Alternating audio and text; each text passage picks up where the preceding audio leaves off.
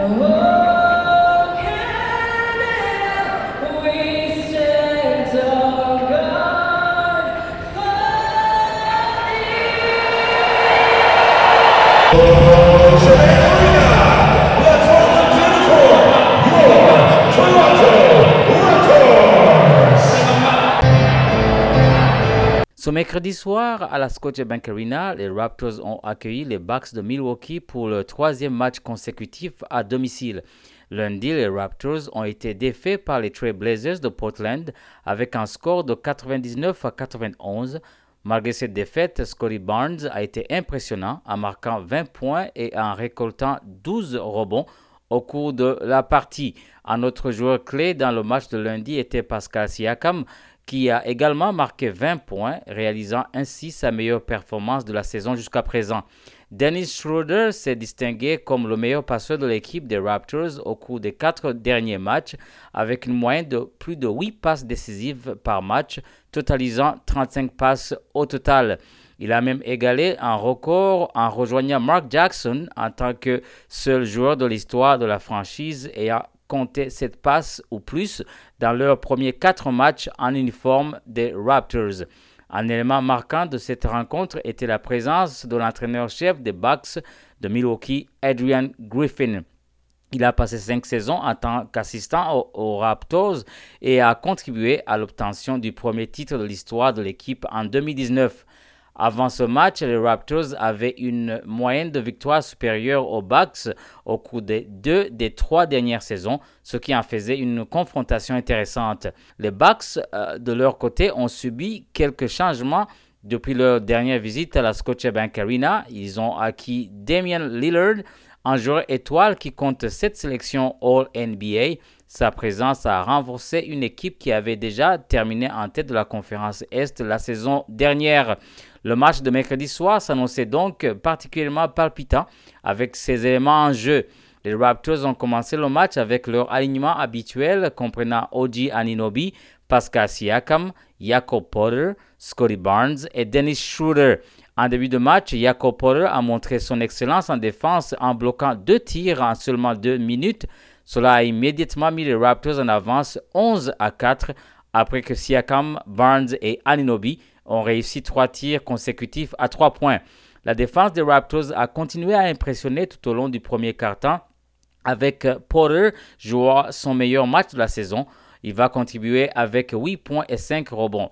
À la fin du premier quart-temps, les Raptors menaient 22 à 8 et le score était total était de 31 à 18 en faveur des Raptors. Dans le deuxième quart-temps, Otto Porter Jr. est rentré en jeu et a marqué un tir à 3 points dès sa première tentative.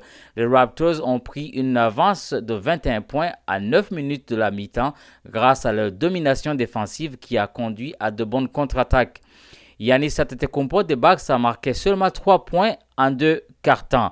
Le score à la mi-temps était de 66 à 44 en faveur des Raptors. Au troisième quart-temps, les Bucks ont progressivement augmenté leur score grâce à des tirs à 3 points, mais la défense impressionnante des Raptors les a maintenus dans le match. Dennis Schroeder avait déjà accumulé 10 passes décisives à la fin du troisième quart-temps, tandis que les joueurs des Raptors avaient accumulé de nombreuses fautes personnelles. À la fin du troisième quart-temps, le score était de 95 à 79 en faveur des Raptors qui étaient dirigés par Scotty Barnes avec 19 points et 10 rebonds. Le quatrième quart-temps a vu Yanis des Bucks devenir plus agressif en attaque et Damien Little jusqu'à là discret a trouvé sa précision. Cependant, Pascal Siakam a marqué trois tirs consécutifs, plaçant les Raptors en tête de 22 points à 8 minutes de la fin du match. Siakam a joué statistiquement son meilleur match de la saison, terminant avec 26 points marqués. Les Raptors ont finalement infligé aux Bucks leur deuxième défaite de la maison, remportant le match avec un score de 130 à 111.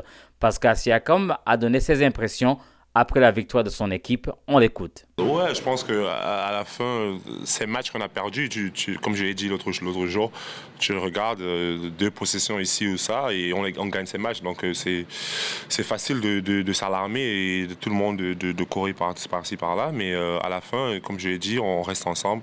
Et, ouais, aujourd'hui, c'était un match très important pour nous après avoir perdu trois matchs d'affilée.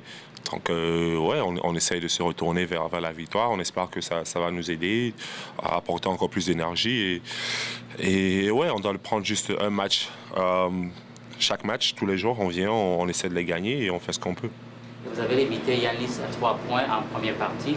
Quel était le plan justement défensivement de, de pouvoir limiter son impact sur le jeu ah, Oui, lui, comme on le sait tous, c'est un MVP. C'est quelqu'un de très difficile à défendre. Donc, euh, euh OG a fait un, excellent boulot sur lui, mais, aussi en équipe, on a essayé d'aider et faire ce qu'on peut. Mais bon, des joueurs comme ça, euh, parfois tu fais tout ce que tu peux. Et puis bon, on a eu une bonne journée aujourd'hui, une bonne nuit aujourd'hui, et puis on va prendre ça.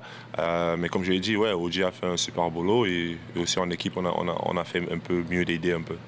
Cette victoire est d'une grande importance pour les Raptors qui se préparent à leur prochain déplacement à Philadelphie ce jeudi. C'était Patrick Bizindavi à la Scotiabank Arena pour Choc FM.